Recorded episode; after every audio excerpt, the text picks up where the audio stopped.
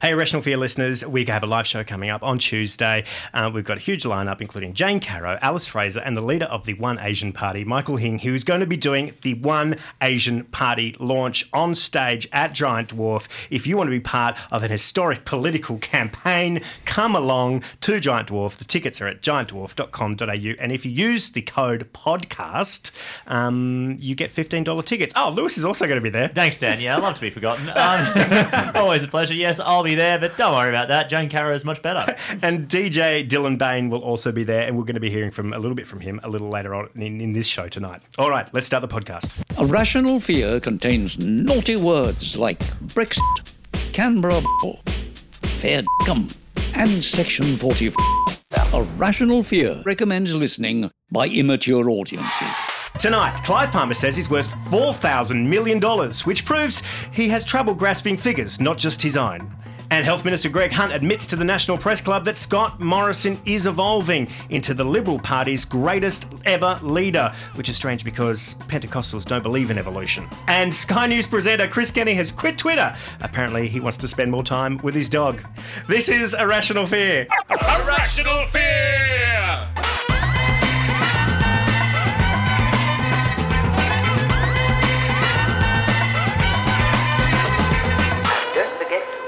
To unplug your set. Hello and welcome to Irrational Fear. This is the show that tells you what you should be scared of. Joining us in the studio tonight are two of News Corp's finest corpse. Uh, well, they're live corpses. Still they're live warm. corpses. Still Still warm warm. corpses.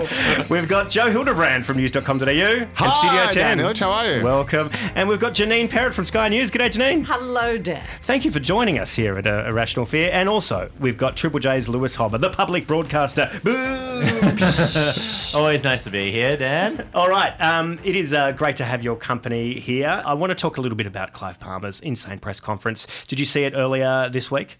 It was a 12 minute rambling press conference with Deb Knight. Deb Knight was was not pulling punches, asking the tough questions. But when you're asking tough questions and you're and the person you're interviewing is just completely ignoring those questions, it kind of doesn't even work. If you're talking about Clive Palmer just rambling on nonsensically, you're going to have to be more specific, Dan. Was it, was it this year?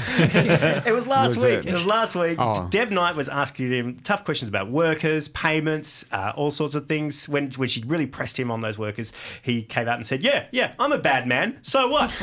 Which I thought was very refreshing. It There was, are other words. yeah, well, it was nice to see some honesty from Clive on that. Yeah. What would you describe him as, Jan- Janine? Oh, I once said uh, that I was worried I used too many B words, bombastic, blowhard, buffoon, and I was going to move on to the C words to describe.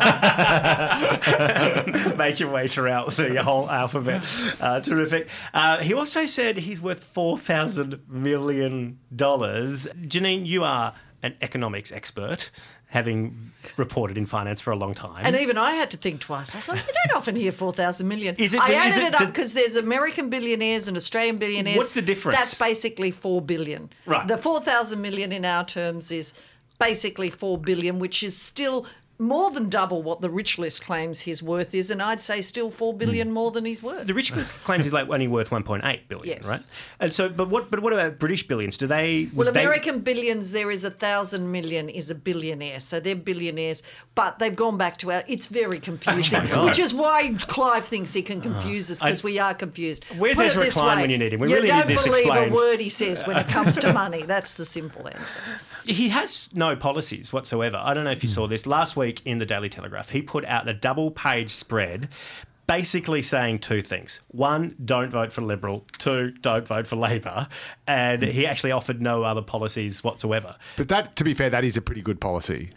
I mean, that, that is that is where a third of the electorate's at right now. And the way that they've both been going, well, you know, he's onto something. Do you think he can capture a third of the vote, Joe? No.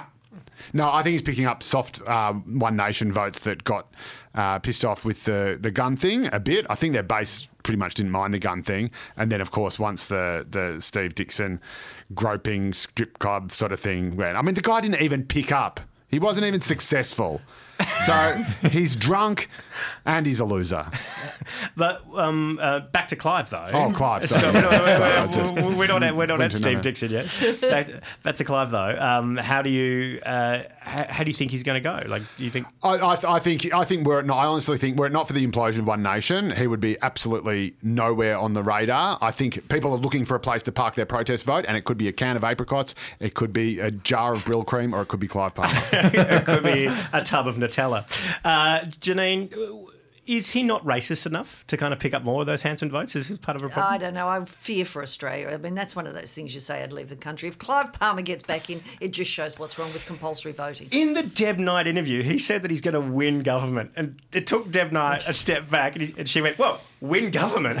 says Are you we going to you going to be prime minister?" He said, "Oh yes, oh, He's running absolutely." in the Senate. he can't be prime minister. It's surprising. He Can he's No, he can't, but he can. Yeah, He, but but they, he- somebody imagine what had happened if they won. Hmm. Then somebody would resign and he'd run in the by-election. Oh, there my you go. goodness. Oh, You don't think he's going to miss out on being PM, do you? he could I can't potentially see- hold the balance of power in the Senate. That's not inconceivable. I think he's done quite well with the whole yes, I owe the workers money, but I'm not going to give you any unless I win. Like it's, it's actually it's like the whole you know the old saying you know if you owe the bank a million dollars it's your problem, but if you owe the bank a hundred million dollars it's the bank's problem. So I reckon the reason because Herbert is one of the seats. Herbert is the seat where he has screwed over the most people, and it's also the seat where uh, the United Australia Party and Clive Palmer is the most popular. So I reckon there's a bunch of workers there thinking, holy crap, if I don't vote this guy in. I'm never going to see my money. He claimed this week that he put the money in a bank account, and I looked up. You had to fill in all these forms. I feel sorry for him. There's about seven forms and proof of work and stat decks from different liquidators. He is not making it easy. Then you've for got him. to attach it to your MyGov account, and then if you lose your phone, you forget that. That's all over. Oh, it's just too hard. He decided to come out and actually clarify a few things he did say on tonight, uh, on today. So he's made Oh, an incredibly coherent um, PSA for us all. My fellow Queenslanders and other Australians who live outside of Queensland. People in the street always stop me and ask, Clive, I'm trying to get through. Could you please move aside? Also, tell me who to vote for. And I say yes. Don't vote for Liberals, don't vote for Labors. They think they know everything about government, but they don't know that they don't know anything about governmenting. Vote for me. I know I know nothing about governmenting. I'm a businessman. Some of the fake news call me a failed businessman. I mean, you know, ah. and then the fake news say that I still owe $7 million to the workering people in one of my failed businesses. Is it true? Yeah, absolutely. But thanks to the fake news media crapping on about it all the days, I'll give them their money after the election. It's perfectly normal. Is that blackmail? Maybe. Will they vote for me and Herbert? That's up to them and how much they want their money. That's called escrow. Look it up. The fact is, I'm really good at business. Here's how good I am at business. Let me maths at you. My wealth is $4,000 million, right? But if I spend 5,000 million cents to get 300 pairs of legs into Parliament, then I can get $6,000 million back once we approve my giant Waratah mine that sits in the Galilee Basin. But wait, there's a bonus. If anyone who gets elected leaves my party, they'll get hit with half a million dollar bill. But why would they leave? Maybe because they found out that I'm just trying to literally buy way into Parliament to change laws so I can build a mine, big fuck off mine. It's called insurance. If what happened after 2013 and everyone leaves, I'll be even richer. Think about it 6 billion minus 50 million. That's a 5 billion 950 million dollar profit. If you love Australia as much as I love the part of Australia that has the coal that my Waratah mine lease sits on top of, then vote for the party. Vote for the United Australia Party. Send a message to the major parties that your democracy is for sale. Pretty great stuff there. That was actually Heath Franklin doing an incredible impression of No, I, Clive Palmer. I found it very compelling. I, I thought, he was I'm better prepared than to the real vote for the guy. Yeah. I just want to see his candidates. Well, in the double page spread, there's uh, there's like 50 candidates on the them double are- page spread, but some of them are just avatars they've stolen off They Facebook. didn't even just bother getting an egg from Twitter and sticking it in there. Yeah. And they did. They should have made it fun. Like they've got the silhouettes, but they're not fun silhouettes. It should be like, where in the world is Carmen Sandiego? Or like You a Guess who's my Who guy. candidate for Wills? Yeah. I actually think that he's just getting a whole bunch of dentists to run. Rational fear. Your fear is rational. All right, right, Joe Hildebrand, what is your rational fear for this week?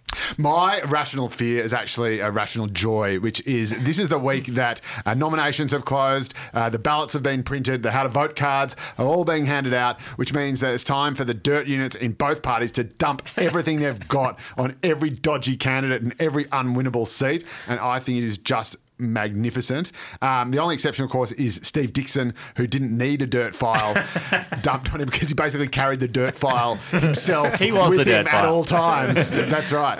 And, um, and and basically single-handedly uh, gave Clive Palmer. All his votes, I reckon. I reckon the fact I don't think One Nation voters, the really hardcore ones, deserted them over the NRA thing because we all know that that was a Muslim ABC conspiracy. but but the Steve Dickson thing, and this is the rule in politics that you you can be evil. Hmm. And that's fine. In fact, that's that's helpful in politics. Preferable. But you can't be an idiot. And so the minute you look like an idiot, you pretty much got. So this guy, so Steve, he goes. I know what you're about to think, but I mean, I mean, it's so dumb you can't even speak. At least, at least most of the idiots in politics, at least they can talk. But this guy is literally dribbling. And, and it's got and it's all on thing. He couldn't even if you can't pick up in a strip club like this guy literally couldn't organise a route in a brothel. He's, he's falling all over the place. And the other thing is, okay, remember the Pauline Hanson's maiden speech. Yeah. You know, they're saying we're in danger of being swamped by Asians. Yeah. She was right. Except it only applied to one man. Steve Dickson. And now he's finally come out and told everybody about it, but he's bragging about it. So he's kind of saying it like this is a good thing. So they can't even be racist right. like if you're going to be racist, at least be consistent.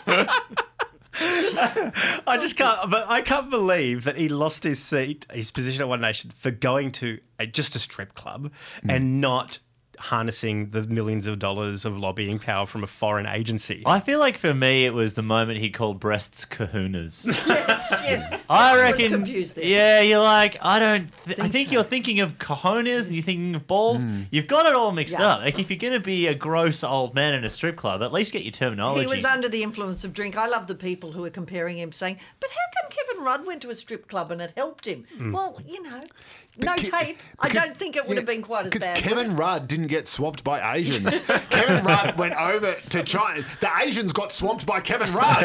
and he went to a strip club on the Upper West Side of New York, which is That's very right. New different standards, Very, right. uh, Having said that, I think we should play um, a bit of Jeopardy. You guys up for Jeopardy? oh, oh, yeah. All right, here it is. This is Disgraced Candidate Jeopardy. We've got a mother of three from Victoria who enjoys hiking in Asia Minor. It's Joe Hildebrand. Joe, what charity are you playing for today? I'm playing for Christians for Conversion Therapy. Next, we've got a former astronaut and palliative care Pilates instructor hailing all the way from Middle Earth. It's Janine Perrett. And my charity is the red meat eaters who are being swamped by vegans at the moment. And our final guest tonight is a sentient nectarine whose hobbies include hanging out on a branch and bracing for the frostbite of a late autumnal change. Despite all this, he's always in season. It's Lewis Hobba. Thrilled to be here, Dan, and my charity is the Australian Broadcasting Corporation. Let's play Disgraced Candidate Jeopardy! This is Disgraced Candidate Jeopardy. Uh, we have three uh, columns of subjects. The first subject matter is have a go. The next subject matter is dumb, drunk, racist. That's never going to work. And the last subject matter is 44 save all. Now, all of these questions have to do with candidates in the last probably year or so who have lost their candidacy. Oh, Are you ready? Okay. All right, let's yes. kick it off. Lewis, you can pick first. um, can I take dumb, drunken, racist for 100, please, dumb, Dan? dumb, drunk, and racist for 100.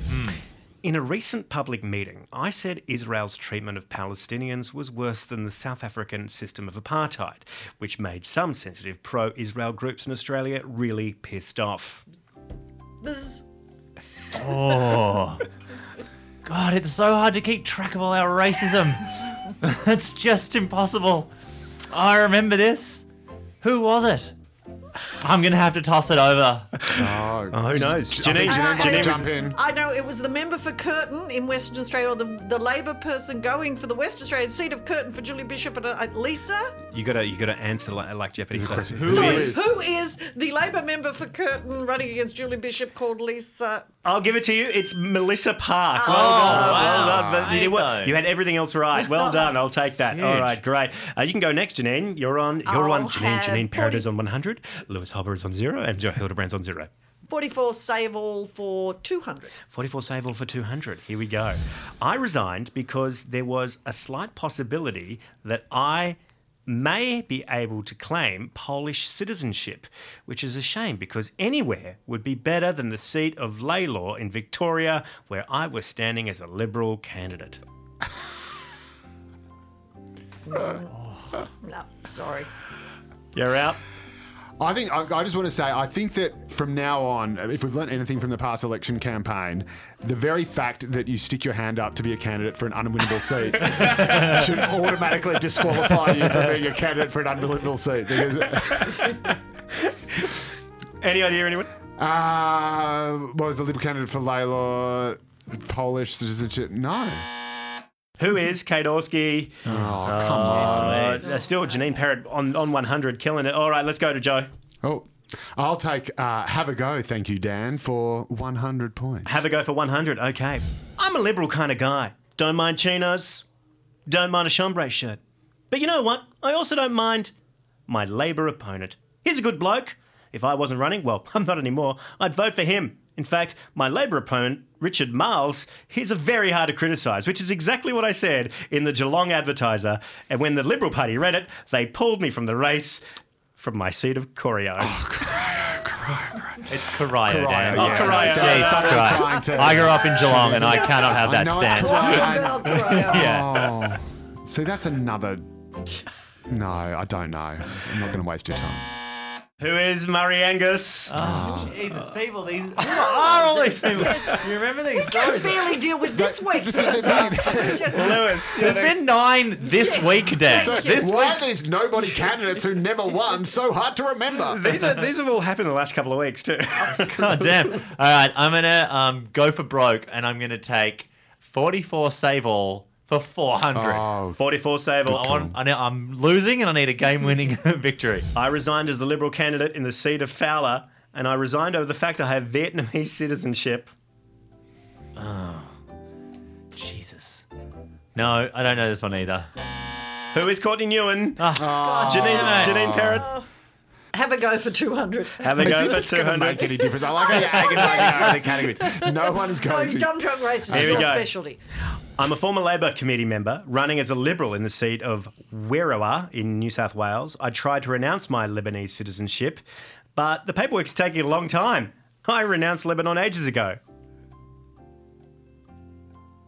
Is it those guys from 60 Minutes? This one was new, right? This one just happened the other day, Yeah, and he much. was like, and they said, "Have you done it?" And he said, "No." But I sent them an email or something, and they were like, "That's not how it works." The Malcolm Roberts defence. Yeah. Yeah. Don't you just love all the countries that won't let you leave? what are you doing? Why would you want to leave? It's a beautiful place. No. Who is Sam Kayal? Damn. I know the feeling. I've ordered kebabs that have taken a long time too. It's totally fine. All right. Great. It's your, your go, Joe. Is it, oh my god, it's still going. Um, Yeah, I know, I know. I'll take dumb drunken racist for four hundred dollars. Dumb Dragon Races for 400. I'm really distrustful of large banking empires uh, and that of the Rothschild family. Oh, we know so. that's the guy. In the could just give it to me, uh, Michael. Some in the NT, the NT. So candidate. much so, I shared a meme on Facebook about that family from the page of David Icke, an anti-Semitic conspiracy theory who believes the world Friend of the show. is under the control of reptiles, This is masking right. themselves Reptiles as Jews. themselves in the Rothschild thing, the global. I was really looking forward to representing the Northern, Northern Territory. I said that already. Northern for Territory. Labour. Is it Michael someone? Oh come on! I, did, I said that Labor guy in the Northern Territory. I'll What give it to you. want? All right, I'll give it to you. 200 points goes to Joe Hildebrand, who is Wayne Kurnorth. Wayne Kurnorth, the same thing. If you turn the W upside down, it's an M. But Dan, I don't know if we can keep going on this. I can't keep losing it to all these terrible Four hundred, candidates. and you gave it to me. So just, just pretend I won. That's what my mum Uh, I'll give you 200. You can you can do one more, um, Lewis. Go go dumb drunk races for 50. All right, I'm loving taking leadership from the host. Thank you, Alex Trebek. I resigned after footage emerged to me at a Washington, D.C. strip club, Ah. groping a dancer and making derogatory remarks. The biggest dick of them all, Dickson, comma Steve. Correct! Hey! We've got Lewis on 50, Janine Perrett on 200, and Joe Hildebrand on 400! Jeopardy is also brought to you by Irrational fear! Janine, what is your rational fear for this week? Oh, debates. Debates. It started off on Monday and then we had one on Thursday with Zali Steggall and, and Tony Abbott. But I could not believe that Sky looks so good on debates. Well, I can. We do debates excellently. But how bad was Channel 7? Oh, my From them God. sitting down when they showed them on those bar stools looking like a bad episode of Who Wants to Be a Millionaire to the stupid split grin. The one advantage Bill Shorten has is Bill is Scott Morrison's silly smirk. So instead, Bill Shorten sits there with the grin that made you look like you want to put a ping pong ball down his face. Bill Shorten's smile looks like someone's got it in his ear to say, okay, now it's time to smile. It's like- oh, actually, and so you can actually see him remember to smile. He just Yeah. goes, "Wee." Mm, yeah, it's like there's someone out the back sort of actually turning the dial. I wonder who is. It's like he has a stage mum, like in a Teenage Yeah. Beauty. He's like, Bill, Yeah. lips and teeth, lips That's and right. teeth. That's right. Oh, it was awful. Um, do you think um, Scott Morrison could have held that smirk for the entire debate? Do you think that is why he lost um, the debate? Because he couldn't, he just couldn't hold that smirk for, for 60 minutes? Well, the thing is, he probably, even though he was looking ahead and couldn't see Bill Shorten's weird grin, he must have known subliminally he was being outsmirked. Maybe the next debate should just be an hour of silence where they just smirk at each other, like a staring contest. I couldn't agree with you more how terrible that Perth Channel 7 studio looked. I watched the health debate with um, at the National Press Club, and the angles in the health debate are so much better than the angles in a te- And television they studio don't have in Perth. Basil. There's only one angle you need to get out of the health debate, and that is that the Labor Party is going to put a tax on Tim Tams. Um, there was a young reporter there from AAP uh, who I'd never heard of before, and um, she said a question after Triple J's Shalailah Medhora. She looked like a young Triple J person, and her name was Marnie, Marnie Banger, and I thought, oh, that is a great name for a Triple J bomb. Oh reporter. God. If only she worked at Triple J. Kidding? We'll hire her for sure. For more on the debates, stick around because right now we're going to play you something from the News Fighters podcast. Dylan Bain, who is the DJ at Irrational Fear, he's got a brand new podcast. It's called News Fighters, where he mashes up the news each week and puts them in a beautiful package. This is his News Fighters podcast. This is News Fighters, Where we fight the news. so you don't have to. Hello, Fearmongers. Welcome again to this special teaser episode of the podcast News Fighters for Irrational Fear. I'm your host, Dylan Bain. Now, let's get straight into it with the televised head to head battle on Monday night that millions of Australians tuned in to watch. Television's biggest new competition. Welcome to Lego Masters. Lego Masters. No, no, no, not that one. I was talking about. Scott Morrison and Bill Shorten go head to head in the first election debate. To be fair, Lego Masters basically summed up what Australian political parties do anyway. You are building things to destroy them in amazing ways. To the debate itself, it was produced by Channel 7 in Perth, and from the very beginning, it was obvious that it was trying to brand itself as an epic action movie showdown.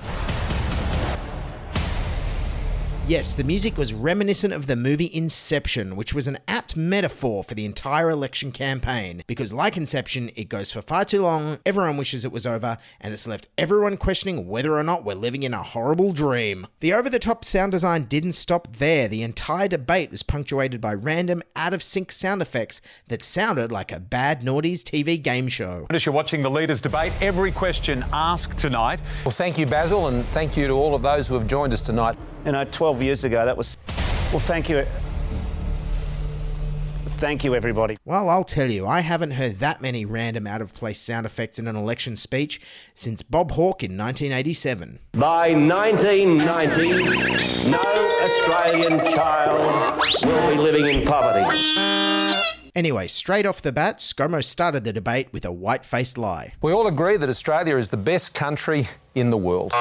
Meanwhile, Mr. Smooth himself, Bill Shorten, kicked things off on a congratulatory note. I must acknowledge that this is the first time ever there's been a debate in Western Australia, a leaders' debate. So congratulations to the West. You scored the first debate. Yes, wow, what a momentous and historic occasion for Western Australia hosting this debate. Let's cross to footage of the crowds gathered in the street to celebrate it. In summing up the candidates' economic messages, ScoMo was basically having a Halloween party of scares, while Shorten was having a pity party about fairness and prices going up. And so there is a clear choice higher taxes or lower taxes. Everything's going up in Australia except people's wages. I think your money is better off in your hands than it is in the government's hands. Bill thinks it's better off in his. You name it, everything's going up except your wages. Is this a strong economy for who? Who benefits at the moment? Bill Shorten almost had a decent election campaign soundbite there.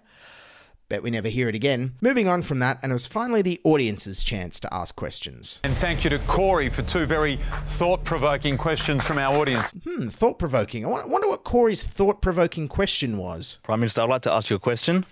What do you think of Clyde Palmer and, and his questions today? What, And his comments today. So, what does Clyde Palmer got to do? with- Well, Well, how important is Clyde Palmer to your campaign? Yes, that question really is thought provoking. It, it made me ask some big questions like where the hell did Channel 7 find these people? Were they paid to be there? And who wrote down the questions for them? Anyways, in the post debate wash up, moderator Mark Riley had this to say about Bill Shorten's performance. Bill Shorten handled it with uh, kind of a deafness. Yes, a deafness. And here's some of Shorten's trademark deafness with language. People aren't putting solar rooftop on their ha- on their roofs. So have all the other pensioners.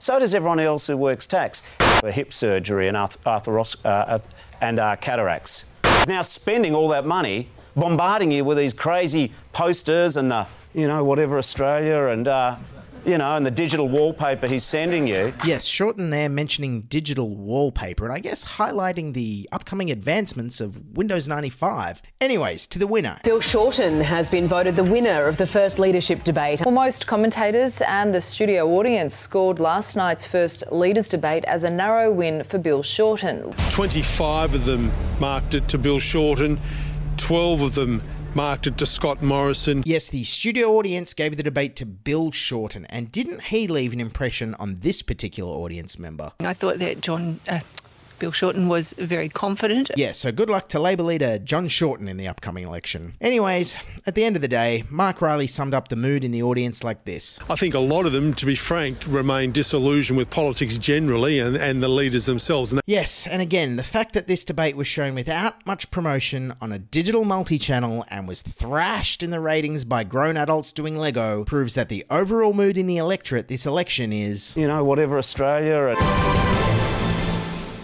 Thanks for listening, Fearmongers. That's the end of this special teaser episode of Newsfighters. If you like it, why not listen to the full episode and subscribe on your favourite podcasting apps? For more info, check out our website, www.newsfighters.com, or follow us on Twitter at NewsFightersPod. I'll see you at the next Irrational Fear. Keep fighting, and bye for now. This is News Fighters, where we fight the news so you don't have to.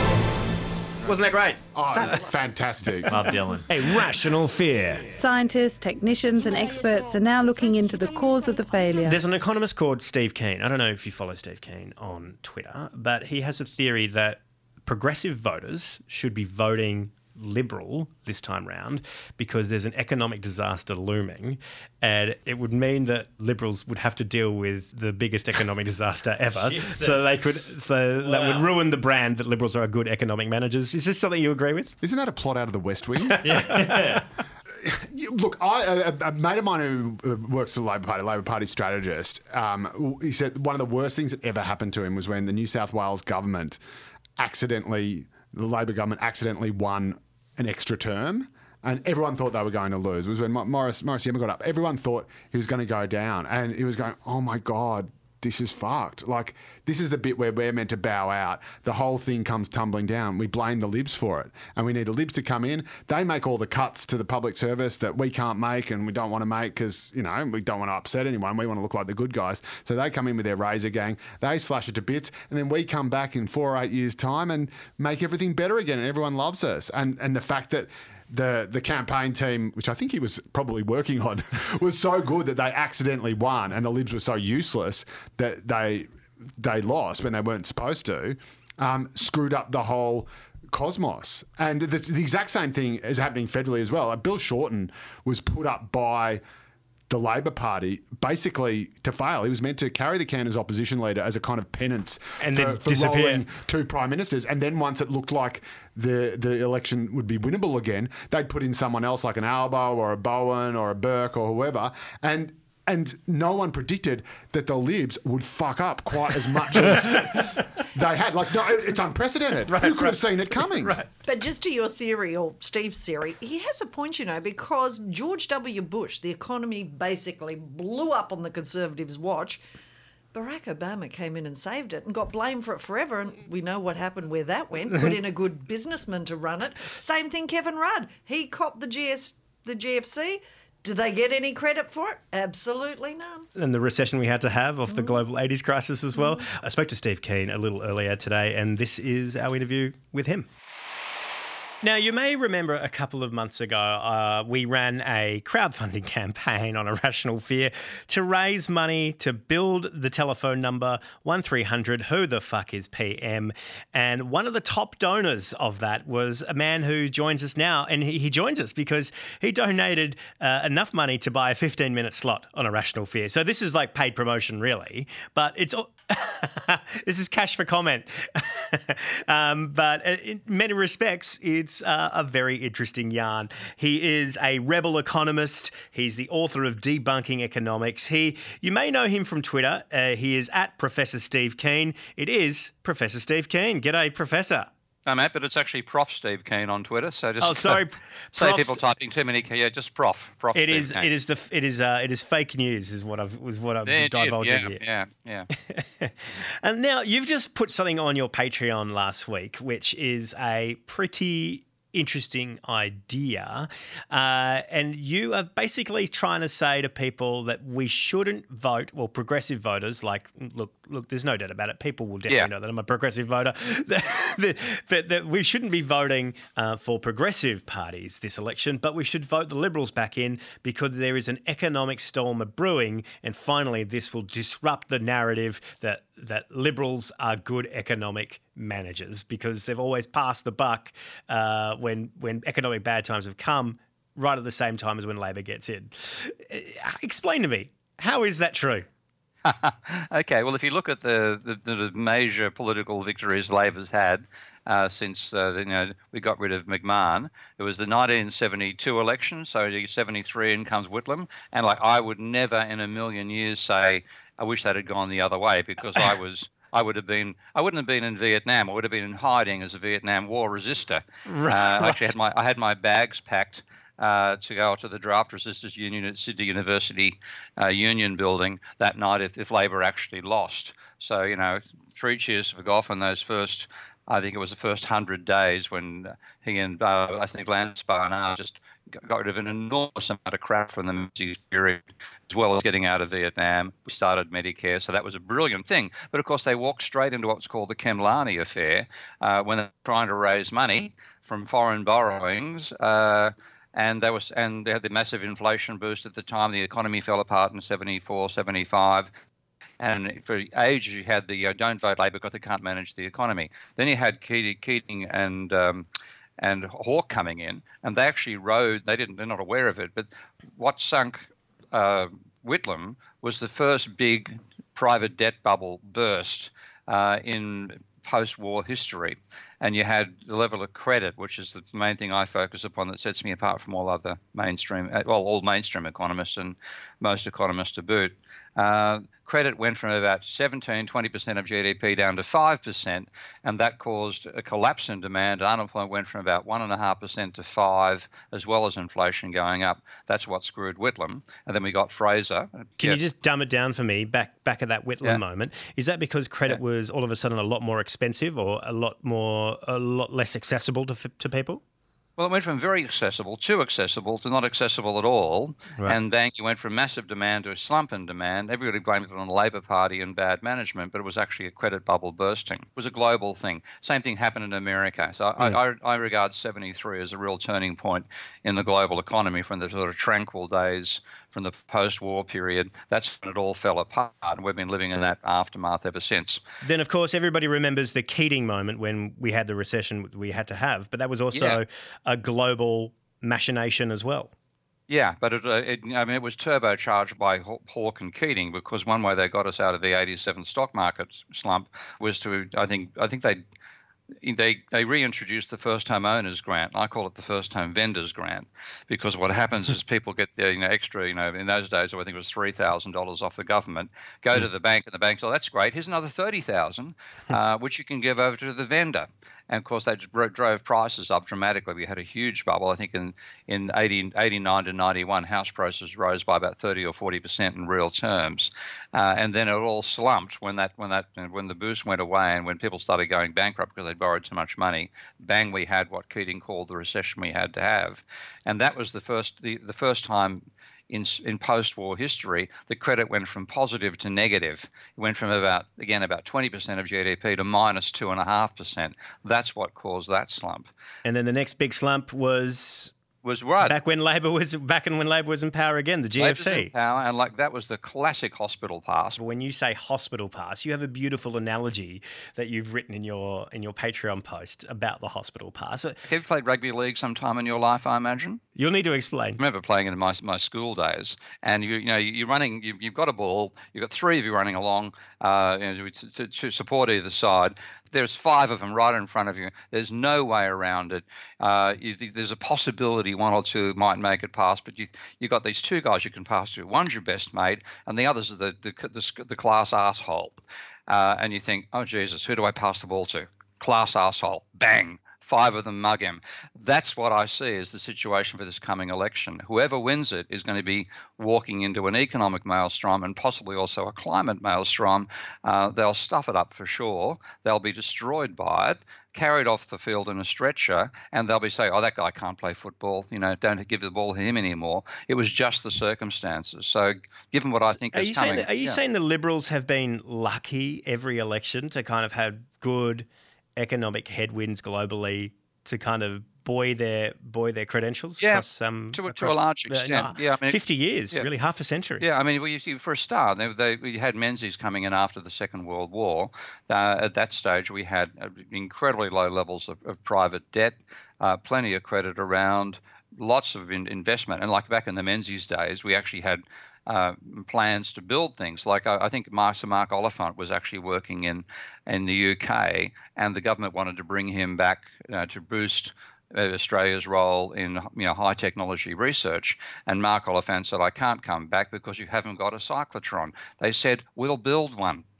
And so he came back. I mean, that that was a level of dedication to building stuff in the country we've completely lost these days, and it's not all about we used to have. we used to have. We've lost it. Your detractors may say that you know you're you're you have a history of being a bit of an alarmist, you know, a bit of a sky is falling kind of guy. Uh, what if you're wrong here? What if what if what if the economy kind of plateaus out and uh, or we see enormous growth again and the Oh. liberals are back in again? Let, let's go back. What if? Let's go back to that famous bet, okay?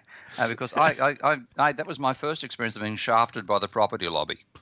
Uh, Oh, yeah? Okay, because I um, I was warning about the financial crisis, and like I've got Uh-huh. another analogy there, and that is imagine you got a, a road race going on and you got a driver and a navigator in every car, and in there's 99 cars and 100 cars in the race, and uh, they're all going towards a, a roundabout, and you're the navigator saying to his driver, "Slow down, slow down, slow down. The road the road's slippery. You're going to skid." and everybody else doesn't take your advice and they go through the roundabout really quickly and they all smash hmm. and you get on the other side and there's no problem. And your driver turns to you and says what are you worried about? There was no problem back there. Um, are you trying to say you're Australia's Steve Eisman standing up in the middle of a Bear Stearns profit and loss statement, reading out text messages for your phone? I'm, I'm, I'm quoting the Bill Sh- the, the Big Short here. Yeah. Is that you? Is that you, Steve? it was me. I mean, I know all the guys in the Big Short. I've met all of them. Um, and, and, and we all sort of shared you know, war stories about the whole bloody thing. But the, my, little, my little situation there was I was interviewed on the 7.30 report by, by Kerry O'Brien for half the show. You know how rare that is. And he's asked me about, he asked me in that, what's going to be happen to house prices? And it's pretty much the first time I spoke about it. And what I said was, well, uh, Japanese house prices fell 40% after their bubble economy burst back in 1990. And I see no reason why we'll avoid the same fate. Uh, next week, next day, he interviews Rudd and savages Rudd about my views. And Rudd, you can Rudd was really flustered. We all know what a what a calm and reasonable personality Kevin Rudd was, of course. Very very flustered. One week later, after that, out comes the stimulus program. You know, and I agreed mm. with the thousand bucks for everybody who had a pulse in the country. I agreed with the, uh, the the school building, all sort of stuff to stimulate the economy. What really pissed me off was they doubled and tripled the first owner, owners grant. And I came out saying, well, what's mm. the problem with house prices? Are they too low? Uh, you know, they're going to restart the bubble, et cetera, et cetera. Um, but that's fundamentally what happened. And we got out of the crisis by, by getting back into, into credit once more. So if you look at what happened to credit data there, predominantly household credit, it was plunging from about 20 or 5 or 30% of GDP, much, much higher than America, hit down to about, uh, about 5% of GDP, but didn't go negative. Mm. So we stopped the negative credit experience that America had. So America, when, mm. when the crisis hit, went, went from plus 15 to minus 5, 20% turnaround in demand. That's what caused their slump. We avoided it, but by avoiding it, we continued adding to private debt. So uh, what that meant is, when we're now like a decade later, we're going to face a similar, I don't think as, as deep as America, I might say, but similar downturn in credit demand. It's going to be from a much higher level of private debt. So when that happened mm. back in 2007, 2008, on Bank of International Settlements, we were roughly at 180% of GDP as the debt level. America was at 170. We're now at 210. So you know we're like we're jumping off Whoa. Mount Everest, and that's why I think uh, it, it, the only way to avoid it is to continue borrowing money, and that I think we're just at the absolute limit. That's why I think this time around we can't get out of it. Uh, i have no doubt the government will try, whatever government it is, and they'll probably bring back mm. the first home vendors boost and all this sort of crap to drag people back into into more mortgage debt. But uh, it'll just mean we just delay the few, delay the delay the time we jump off the cliff and choose a higher cliff. So the the best long term decision, if you're voting next week, is to vote Liberal out of spite. Just exactly give it over to the bastards. sit back and watch the Murdoch press try to explain why it wasn't really their fault and it's all the fault of the Labor opposition that this recession is happening, yada, yada, yada. My, my dream scenario is that Morrison wins the election. Uh, he then uh, walks into a huge economic maelstrom, probably does the right thing and panics and pumps money into the economy. Maybe does the wrong thing and tries austerity. Uh, total chaos. Um, savaged by the new leader of the Labor Party, Tanya Plibersek. Um, and, and then uh, two or three by elections occur, they get wiped out. A year later, there's new election. Tanya gets in control, and, and we have a Labor Party after that. So we put up with one or maybe a year of Morrison before he gets completely shafted, and nobody ever has to ask again the question, "Where the bloody hell are you?" We know he's in retirement working for the coal industry. Um, that's my dream scenario. Well, Professor Key, Steve Keen, thank you for uh, giving us an enlightening look uh, about mainstream e- economics. We're all looking at it the wrong way, clearly. Um, if you want to follow um, Professor Steve Keen, you can on Twitter at Prof Steve Keen, also on Patreon at Prof Steve Keen. And thank you for um, for running a deficit yourself and giving us a surplus so we can uh, get one three hundred. Who the fuck is PM off the ground? Fantastic! I want to hear that one goes, mate. Let me know how many listeners you have, and I want to be there at the moment it changes over. I know that's what I'm waiting too. I'm waiting for that too. So I, like I'm, I'm currently waiting for um, my monthly $190 bill mm-hmm. to, to, turn up, and as they turn up, I pay it. But um, the one next month is going to partic- be particularly sweet, so I can hear the hear the Wikipedia tick over and the new the new voice appear. That'll be great. On the third stroke, the Prime Minister of Australia will be. A rational fear. Steve Keen there, pretty interesting guy. If you like that, there's going to be more Irrational Fear on Tuesday on stage at Giant Dwarf. Head to giantdwarf.com.au and um, and please buy a ticket. Podcast gives you $15 tickets. Also, if you like this podcast, please leave us a review on iTunes and tell a friend. Um, are you guys going to tell your friends about this podcast? Yes, I am. Thank Are you, you going to tell your friends about my podcast? Is this why I'm here? Because I'm cool again. Oh, yes, right. podcast? You've got a podcast So you need a plug. Yes, it's. I'm usually more professional. no, so that's the name of the podcast. That's, uh, but yes, I've got with Sam Dastyari. Uh, you, you can come on it as long as you're disgraced. And AH Kaylee as well. She's hip. She probably works here. She, uh, yeah, she uh, she started out here, AH Kelly. Yeah. She used to be a Yeah, broadcaster. I know. She's made me cool again. That's how I. that's how a- I get to wear a t-shirt. And then Sam Dastyari has really ruined any coolness you might have had. You're the Janine Perrett, where can people catch you? At Sky News. 5.30 with David Speers. Uh, so if you want to check out Janine, head off to your local Qantas club and uh, and sit down with a bit of uh, bit of Sky News. and Lewis Hobba, how can people engage with you on a day to day Um, basis? I mean, I'm on the radio every day, but uh, that's about it. Yeah, you can find me wherever. Lewis Hobba. You know, come to see the show on Tuesday. Please Come do. say good Tell you personally where to find him. Yeah, yeah, yeah. The answer will be right here. Yeah.